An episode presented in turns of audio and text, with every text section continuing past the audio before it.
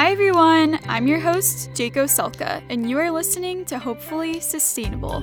Each week, I'm going to talk to extraordinary people who are doing extraordinary things to make the world a more sustainable place. My goal is for this episode to leave you feeling hopeful about an idea, a person, or the world in general. Thank you for joining me in this conversation, and all together we can be hopefully sustainable. Hi, everyone. Thank you for joining me for another episode of Hopefully Sustainable. Before we get into today's episode, I wanted to take a minute to address the awful hate crime that occurred in Atlanta on March 16th. Living in Atlanta myself, this shooting truly hit close to home.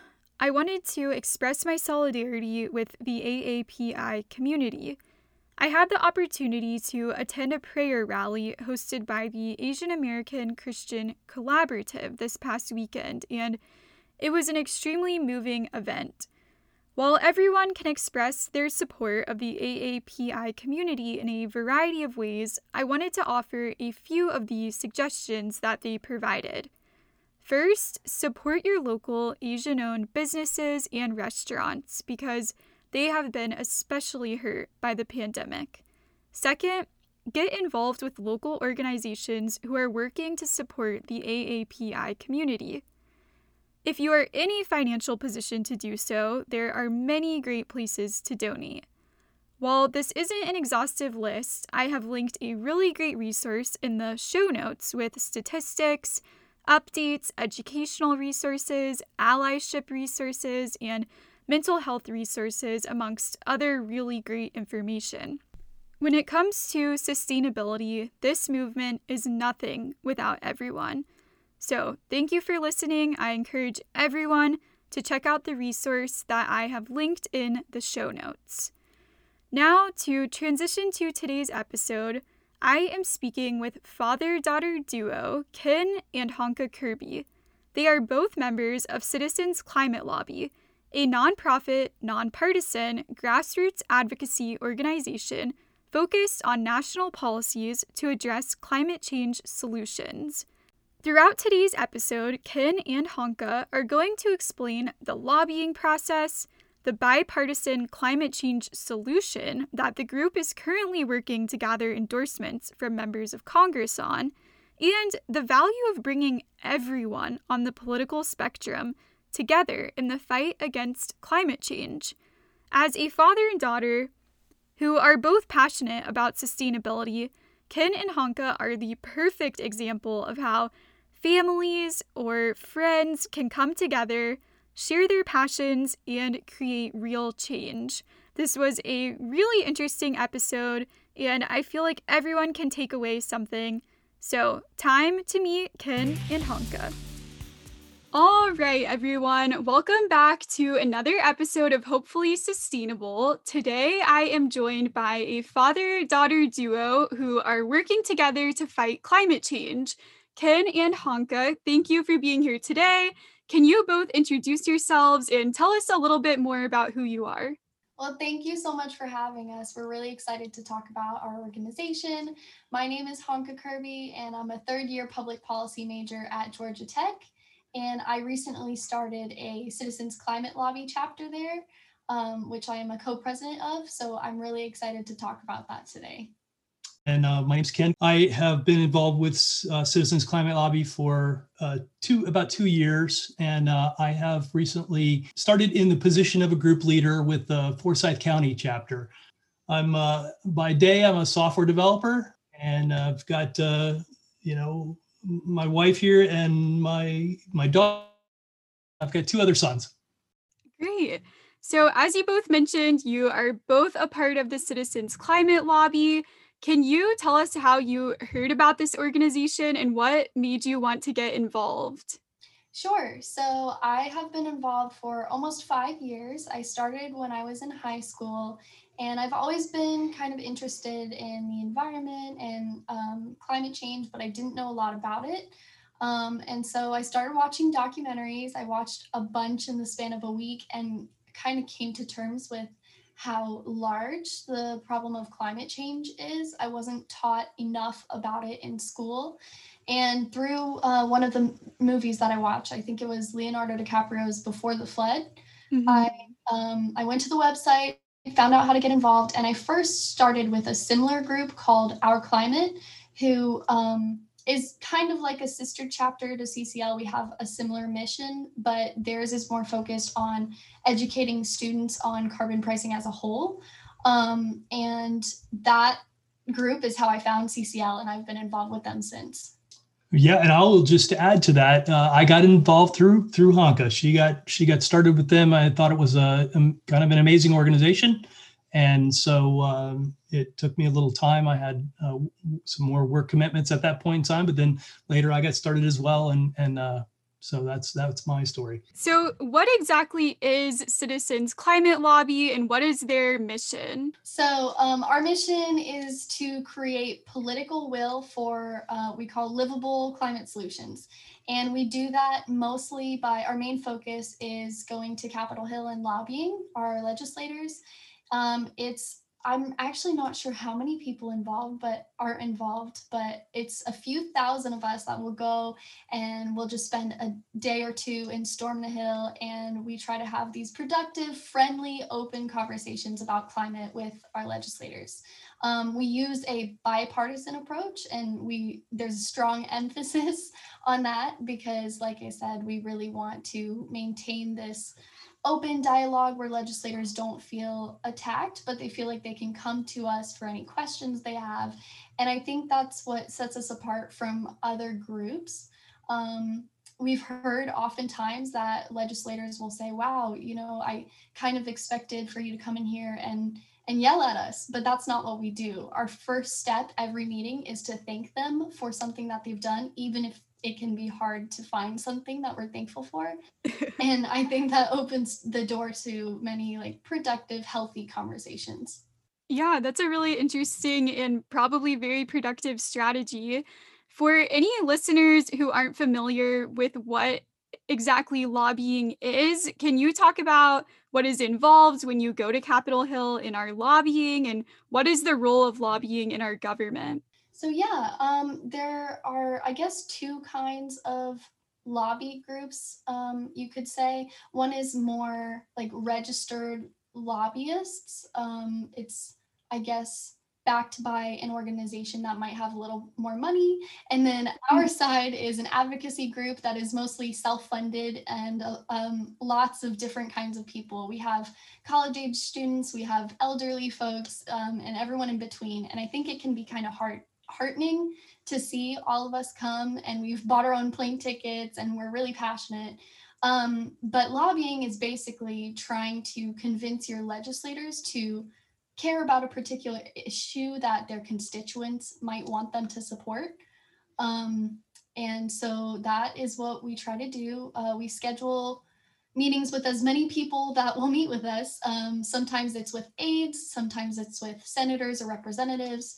Um, and we try as much as possible to lobby with people from their district so we can show that that their voters are the people that care. Um, and so it just kind of depends which district you're in. I've also lobbied outside of Georgia, but um, we mainly do our lobbying uh, close to home. I feel like sustainability and environmental issues tend to be political issues that mostly garner support from Democrats. And as you mentioned, CCL is very focused and has a huge emphasis on being bipartisan.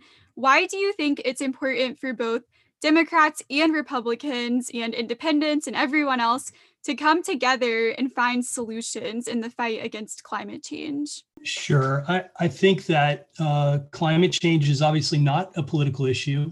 Uh, it's an it's an, issue uh, that affects everyone equally on the you know really across the whole planet.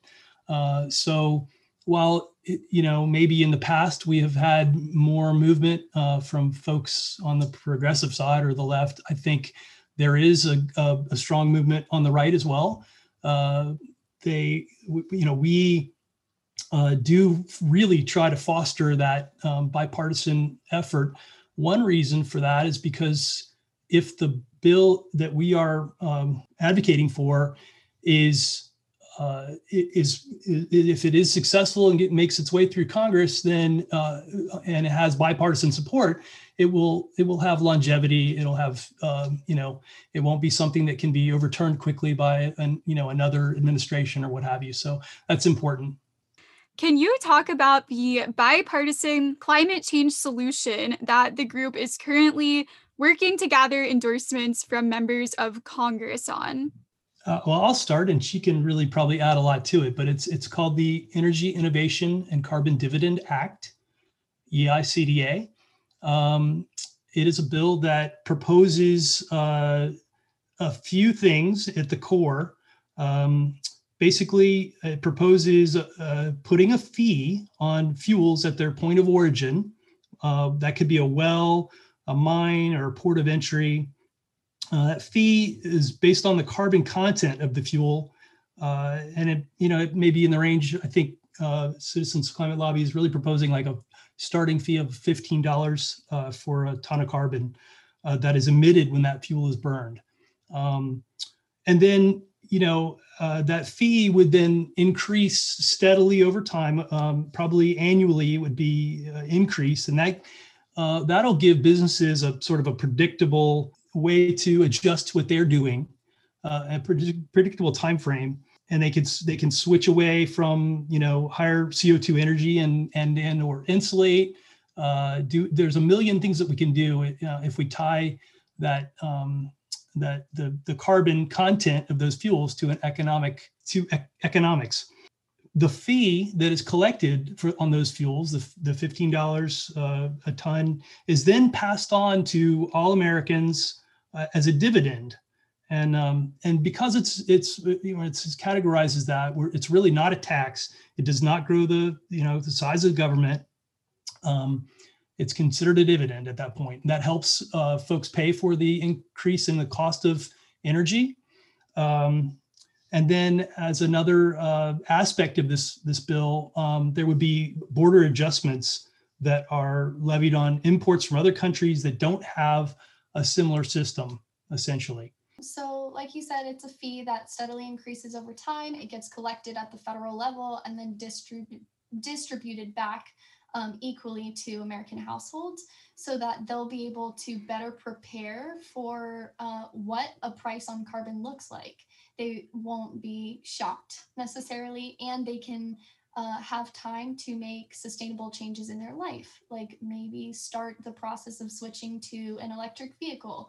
Um, so the revenue neutral part of it, uh, which is the dividend, really helps gather uh, conservative support, but also um, uh, public support.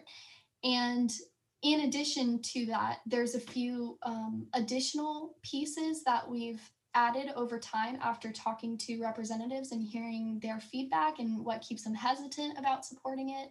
So, one is a regulatory pause, meaning that when this goes into effect, um, I guess the EPA would be the administration that uh, oversees things like this. They could not add an additional tax on carbon as long as this looks like it will be effective in reaching our goals. Additionally, there is um, an exemption for military fuel and fuel used in agriculture. So this also helps protect our farmers and some of the more rural districts that might be concerned about something like this. Right. There's, you know, it, it's predicted to um, add, you know, many millions of jobs uh, to the, you know, the economy. Uh, there'll be a lot of uh, jobs that are going to be necessary to switch our infrastructure and what have you over to um, more more electric um, use. Um, you know, because of the uh, the increasing, the steadily increasing fees, it's it's really predictable and manageable uh, by business, so that makes it popular. Uh, I know that we just had the um, the uh, U, U.S. Chamber of Commerce come out with a statement that they're you know they're in support of this uh, in principle. Um, so businesses like it. It's um, you know it's supposed to uh, reduce greenhouse gases uh, by 90% by 2050. So wow. uh, it's a large, you know, it's it's a it's a really large lever uh, to bring to bear on you know on the issue. Um, right? It's uh, there's you know, I guess we, it's got equity considerations. You know, about um, seventy percent of the households uh, will come out ahead. Uh, folks that don't use as much energy as, let's say, a big, you know, a huge house, um, uh, they'll they will they will basically um, have a, a net increase. They'll get a few dollars more based on this Mm. dividend than they would uh, f- spend on their energy consumption. Uh, so it's it's it's uh, it's equitable there. There's you know there's there's uh, justice is a climate justice is an important aspect uh, to the CCL folks. Um, yeah, so there's there's a number of benefits to this. That's great to hear that climate equity is being included and focused on because I know that's a very large conversation that's happening, especially with the new administration. And it's really amazing because it does seem like this could appeal to anyone on the political spectrum. I'm interested what kind of feedback has the bill gotten so far and what are the next steps or where is it at in the process of passing? it was originally, I think, was introduced in um, in 2018. That was the 115th Congress, I think. I think. think so. Yeah, so uh, it was it it was introduced there and had a um, a, a Senate uh, companion legislation introduced, um, and then in the 116th it was reintroduced as a as, as a bill called HR 763, and then uh, it has so there's there's a number of things you could talk about. There's there's a um, there's a caucus that was started, the Climate Solutions Caucus, uh, that had uh, I guess members from you know they would have an equal uh, equal membership from Republic, Republican and Democratic um, sides of the of the aisle uh, that were that were all um, you know I guess working in this area, and then uh, you, you're asking you know what kind of response it's gotten. Um, So this Congress is relatively new. So the bill or our idea of the bill hasn't yet been reintroduced. Um, but we expect it to be introduced soon because the Biden administration says that climate is one of their priorities. Um, and and they just passed the relief bill and we have people that work more closely on the hill that know more than we do about what it looks like but uh, they're hypothesizing that it should be reintroduced in the senate soon. Um, so our ask right now for our legislators when uh, we lobby which this week is actually our lobbying week um, is to be on the lookout for this bill and that carbon pricing is popular. They're getting the um, consensus that there's well the lack of consensus on uh, a specific specific climate action solution. So what I mean by that is they're not sure if Democrats as a whole or or entire Congress want to support either carbon pricing or a different kind of uh, initiative such as regulations or subsidies. So our ask is really to be on the lookout for carbon pricing as it's something that a lot of economists support. I think all previous chairs of the Federal Reserve have come out and supported. Um, so it does have a lot of promise. Um, so that is what we are looking out for right now. You kind of hit on it a little bit, but how do you think the new administration is going to help advance your agenda and all of the work that you're doing? Especially, you mentioned there's a huge priority and a huge focus on climate related issues. We have a climate envoy now being John Kerry. So it definitely seems like this is becoming a much bigger focus and moving into the next few years. Absolutely. So I know what the Biden administration is looking for is something that, to the extent possible, is bipartisan. Um, they are not trying to be um, any more polarizing. um, and so I think this bill speaks to that and is a good example of that. Um, I also have the feeling that there's going to be maybe a climate bundle. Um, so regulation might be included in specific areas, maybe not carbon pricing, and then there might also be uh, subs- more subsidies or something like that. But I am hopeful that carbon pricing will be discussed um, in in the next few weeks, um, and hopefully it, there's multiple carbon pricing mechanisms. Um, there's there's a carbon tax or carbon fee and dividend, and then there's cap and trade. but and both are pretty successful at reducing emissions. But I think CCL has determined that they uh, are more supportive of a carbon fee and dividend. So that is what we are most looking out for. Wow, well, that's really exciting that it's happening right now, and it's something that we can really look to see action being made on in the next few weeks, as you mentioned, which is really amazing to hear. With the pandemic, have you had to move to any virtual experiences, or how does lobbying work in the midst of a pandemic? Yeah, absolutely. We we have met with uh, our representatives on Zoom primarily. Uh, I don't think we've I don't think we've met in person with them at all. Um, but that seems to work uh, reasonably well.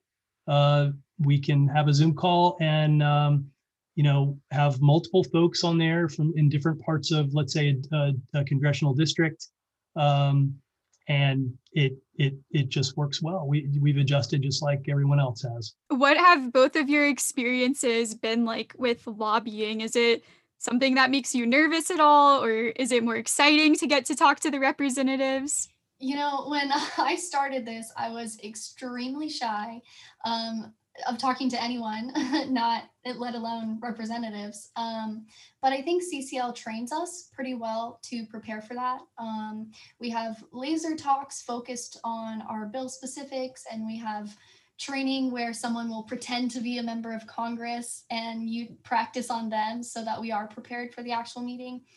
And I've realized over time that they're just people and they're there to represent us. So they're really willing to listen to us um, if if we start off by giving the impression that we're friendly and that we're not there to attack them. Um, I've had a lot of su- success on both sides of the aisle in that.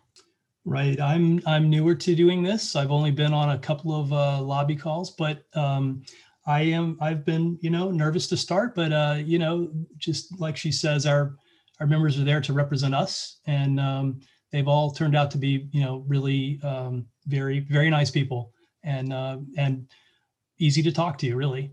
That's a really great point that I think a lot of us maybe forget sometimes as we look at our officials as being these super high up, powerful, unapproachable people, but we have to remember that we elected them to represent us. So I think it's really a neat experience that you get to interact directly with them. And it's a good reminder that we need to stay connected with the people we actually elect rather than just voting them in and maybe forgetting about what they're actually doing. Absolutely. Yeah, I will just uh, uh, also mention that I think that this experience for me has been, you know, really very educational to, you know, to how to deal with my member of Congress, how to how to look them up, and how to how to call them, and how to, uh, you know, uh, establish a relationship with uh, different aides in their office, and um, uh, it's been been really good for me to learn a little bit more about my my democracy, my government. What advice do you have for people on how they can seek out or find more information about their representatives? If they want to do that through Citizens Climate Lobby, then uh, it's uh, simple to do uh, on the on the national website. Uh, there's some very very easy steps. Uh, one of the things that uh, Citizens Climate Lobby has is a tool called the monthly calling campaign and uh, you can essentially just uh, look that up in Google and go to the web page and uh, type in your uh, your tel- I guess your telephone number and your zip code essentially, and it will determine your members of Congress based on your zip code, and then it will give you a reminder, let's say once a month, uh, a text message on your phone to say, hey, call your call your members and uh, tell them you're concerned about climate. Yeah, I think that'd be something great for all of the listeners to do because I personally don't know who all of my representatives are, but it's really important for us to know who those people are. So that's a good reminder to get out there and look up who your representatives are. Honka, you recently started a CCL chapter at Georgia Tech. What has that experience been like, and how are you working with your fellow students to bring awareness to sustainability? Right. So our college um, initiatives are relatively new. Uh, not only Georgia Tech, but I think CCL uh, campus chapters are new, newer, um, and so we're trying to figure out how to navigate it. But I've had um, success because I found that a lot of people on my campus are really passionate about sustainability, regardless of their major. Um, so we have all different backgrounds in our chapter. And I'm trying to use that to my advantage because since we are more of a tech focused school, um, I think we have a lot of opportunity to to use those resources for uh, more project ideas. So right now we're trying to figure out how to do something with the energy burden problem in Atlanta because um, Atlanta has one of the highest energy burdens and I think the southeast, if not in a larger area than that. Um, but it's it's really amazing to see all uh, my fellow peers interested in this topic because it it all it concerns us and our futures and um, so so I've had a lot of success in it. Yeah, and for any listeners who aren't familiar with the state of Georgia or the colleges, I went to UGA, so we're technically rival schools, but I love to hear that both schools are having this huge interest in sustainability. I know during my time at UGA, just in the four years that I was there, the interest in sustainability blew up over those four years. And there's so many young people who are passionate about sustainability. So it's great to hear that these groups are available and there for students to get involved and find these tangible ways that they can get involved in the sustainability field. I would just say I think that um, not only as as as the students' interest, you know, blown up like you say, but I think the programs are now really maturing. I know that uh, UGA has a program, I think economics, uh, environmental economics, I believe. Um, yeah, that's what I got my major in actually. All right, and then yep. another uh, another student uh, the other day, and then um, at uh, Georgia Tech they have um, sustainable. You know, they have they have several different um, versions of that. There's certificates and there's um, you know they have a, a, a uh, the Ray C. Anderson Foundation has a has a building there with a, you know it's a it's quite a quite a serious program at these, these, these schools. Right, and it's very interdisciplinary. Um, my brother is hoping to go there to study sustainable business at the Ray C. Anderson Center for Sustainable Business. That's there. Um, and I also did a fellowship with them. And then we we just have so many programs across campus. I know my dad has been really interested in the Georgia Drawdown program, which uh, my club member is um, or my club sponsor is leading that initiative and maybe he can speak to that a little bit uh, sure well it's dr brown who sponsored your uh, chapter your ccl chapter at georgia tech and uh, she is uh, part of a program that i guess is tailoring the uh, lessons from the book drawdown by paul mm-hmm. hawken uh, to at, sort of at the state level and figuring out what the best, let's say the top 20 items, you know, the 20 things that we can work on um, in, specific to Georgia, what those are. And um, and I guess it's the first in the country, I believe. And so other states are, I think, looking to to do a similar to do similar things and figure out what you know what is the most important thing that they can do in, in each individual state. Yeah, I I definitely encourage any listeners who are interested in finding out more about Drawdown. That book is a, a, really great resource and tool, and it's very interesting to learn about all of the different sustainability solutions out there. And I'm interested, Honka, I hear from a lot of people our age whose parents might not necessarily understand the importance of sustainability. So I think it's really amazing that as father and daughter that you are both interested in sustainability and in finding solutions in the fight against climate change. What is it like working together as a father and daughter to fight climate change? It is very motivating. Um, it always keeps me going, and um, I've had a lot of fun.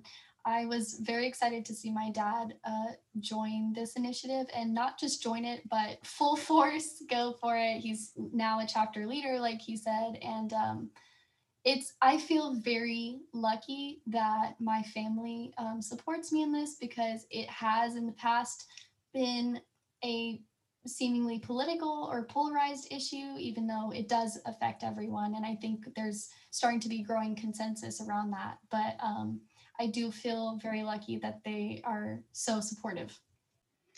Yeah i'll just add to that. I uh, i think that I have jumped in with both feet, and I would suggest that Hanka is probably annoyed with me sending her, you know, sending her messages says, "Hey, did you read this or read that or listen to this podcast?" So, uh, you know, I'm on her all the time. We're both very, very passionate. Yes, we are. That's great. I'm so happy to hear that there are full families out there who are working together on sustainability. That's really gives me a lot of hope.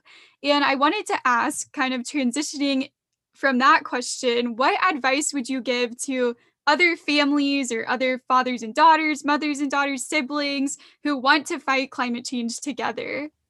So, I guess I could answer this question in a number of ways, but um, CCL every month has guest speakers that talk about a variety of things related to climate, um, particularly psychology.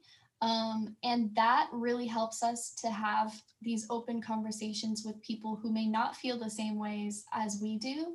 Um, not only our representatives, but family members at Thanksgiving or our neighbors. And um, it really helps when you can think about how one of the trainings specifically talked about how conservatives and liberals tend to have different value priorities.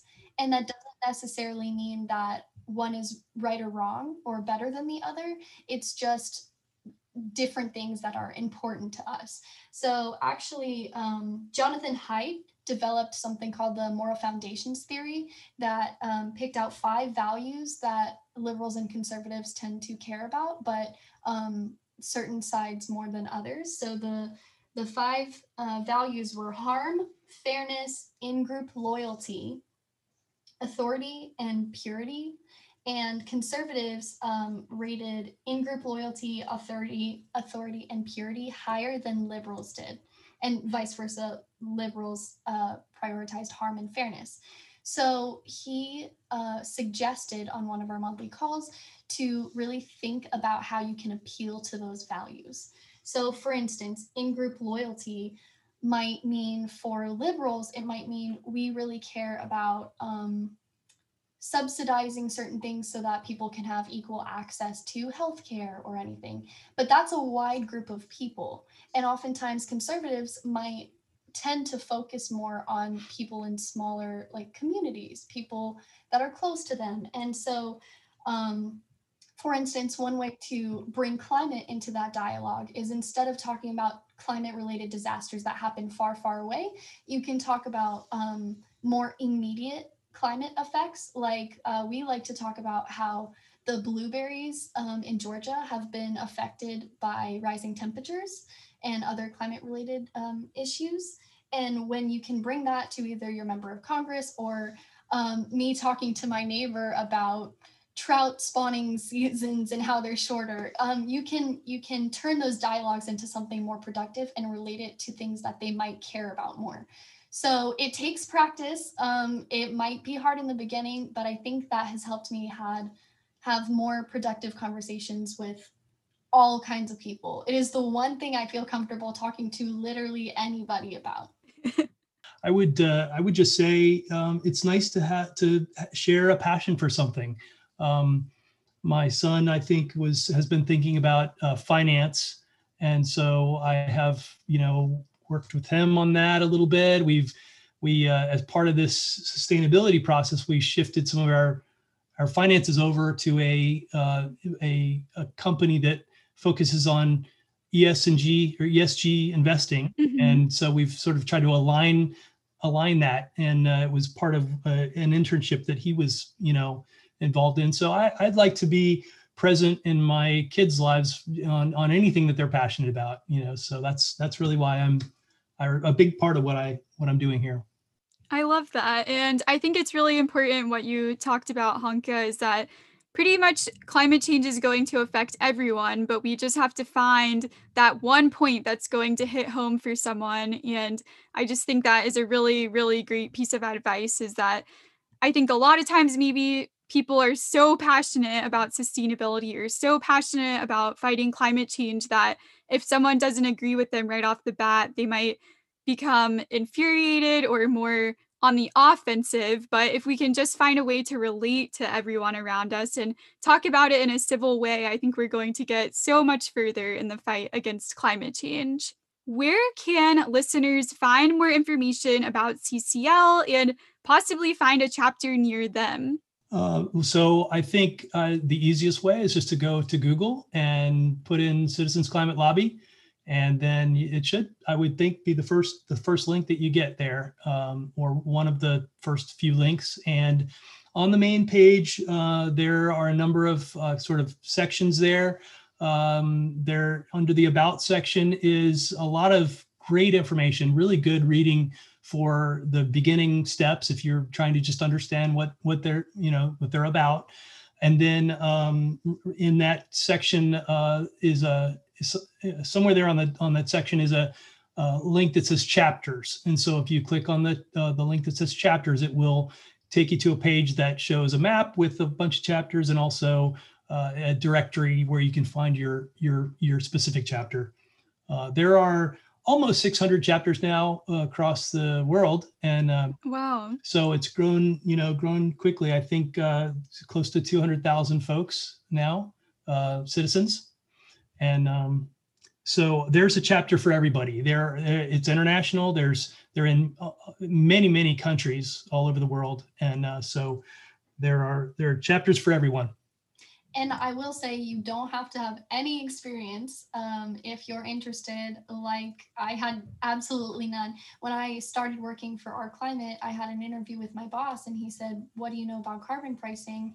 And I said, "Nothing. I'm just scared." and I, I mean, I've worked from there, but um, Citizens Climate Climate Lobby has all kinds of people. Um, so yeah, don't feel nervous when you start out. Yeah, one other thing I'll mention is that uh, because it's a pretty, it's a you know large organization at this point.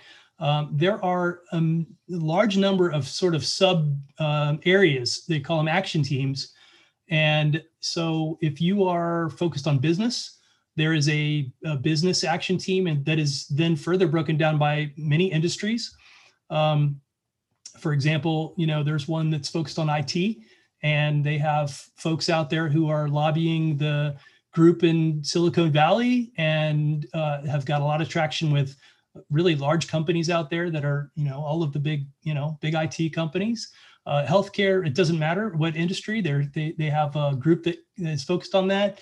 There's groups that are focused on, uh, you know, uh, that are religious, have a religious, uh, you know, leaning to them. There are groups that are focused on, uh, you know, working with your municipal government, uh, with your school board. Uh, you know, there are there are many many different uh, action teams that that can align you with other folks that are interested in a specific area.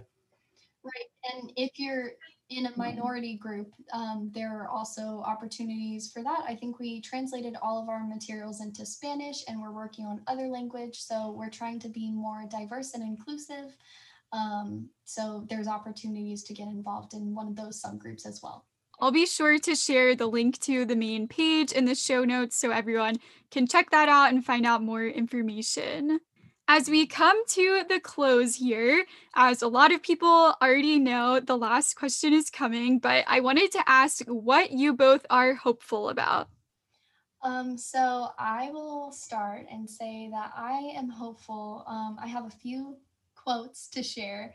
Uh, the first one is Action is the Antidote to Despair by Joan Baez. And it's one of my favorite quotes. And that is what keeps me hopeful. Um, being part of a large organization, uh, one that's larger than myself, um, surrounded by so many positive, hopeful people that care about sustainability like I do, gives me hope and keeps me going and you know i'm doing the most that i can while i'm here and and that makes me feel hopeful comfortable and i do have one more quote from ccl um, that says there are a lot of change to ways to change the world. This is ours. There are a lot of ways to express frustration. This is ours.